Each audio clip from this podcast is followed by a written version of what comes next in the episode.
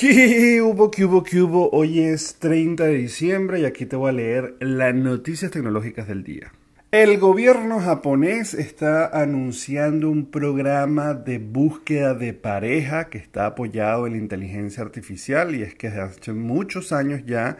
eh, se ha, ha descendido el índice de matrimonios o de emparejamiento, lo cual está arrojando poco crecimiento de la población y ya hay muchos pueblos de Japón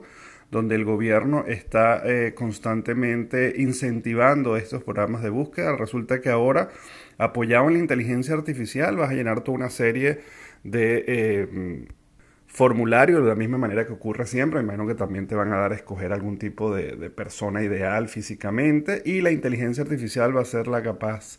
de machar a todos y darte quién se supone, basado en todo lo que respondió, en sus gustos y en todo, que pudiera ser ideal, de tal manera que se incremente los matrimonios o los emparejamientos para luego poder así empezar a crecer la población nuevamente. Toyota presenta el automóvil eléctrico, en este caso no es autónomo como hemos hablado en estos días, pero se llama el C Pot o el C Pot, que es una propuesta de un, un eh, Automóvil muy chiquitico, eh, muy parecido a los Smart, completamente eléctrico, que tiene un giro mínimo de casi 4 metros, o sea, lo que lo hace perfecto para maniobrar en la ciudad, solamente dos plazas y por ahora va a estar dirigido únicamente al mercado japonés. De hecho, tienen tan dirigido al mercado japonés está que tiene un, un sistema como de emergencia en caso de catástrofe natural que se puede habilitar un conector de toma corriente para que cualquier persona que esté cerca pueda eh, conectar ahí a algún equipo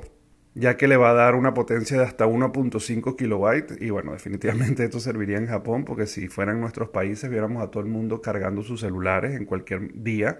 con tu automóvil. Y Volkswagen también enfocado en todo este tema de los autos eléctricos está eh, mostrando un robot que será capaz de cargar los automóviles. Es decir, para no estar ya ahora amarrado a tener que estacionar tu automóvil en un sitio donde esté el cargador, esto va a ser un robot completamente autónomo que se mueve con un brazo especial y que además por supuesto tiene sus ruedas y es capaz de ir hasta los automóviles, ir eh, navegando, por decirlo de alguna manera, o, conduciendo o caminando hasta donde está el automóvil y él solo eh, va a buscar el conector, se conecta y lo va a cargar. La idea es justamente seguir haciendo un poco la vida más fácil y que el tema de las cargas de los automóviles no sea eh, como nos pasa con los celulares, que tenemos que estar conectados a la pared y que deja de ser realmente algo inalámbrico porque pasamos todo el día conectados a un enchufe o a una batería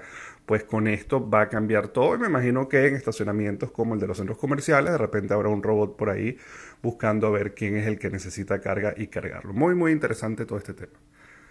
Bueno, señores, muchísimas gracias. Nos vemos mañana en, Las Nuevas Gordo en el Baño. Me pueden conseguir en todas las redes sociales como arroba el gordo circuito y pueden suscribirse al canal de YouTube o de Spotify para que reciban esto todos los días. Bye bye.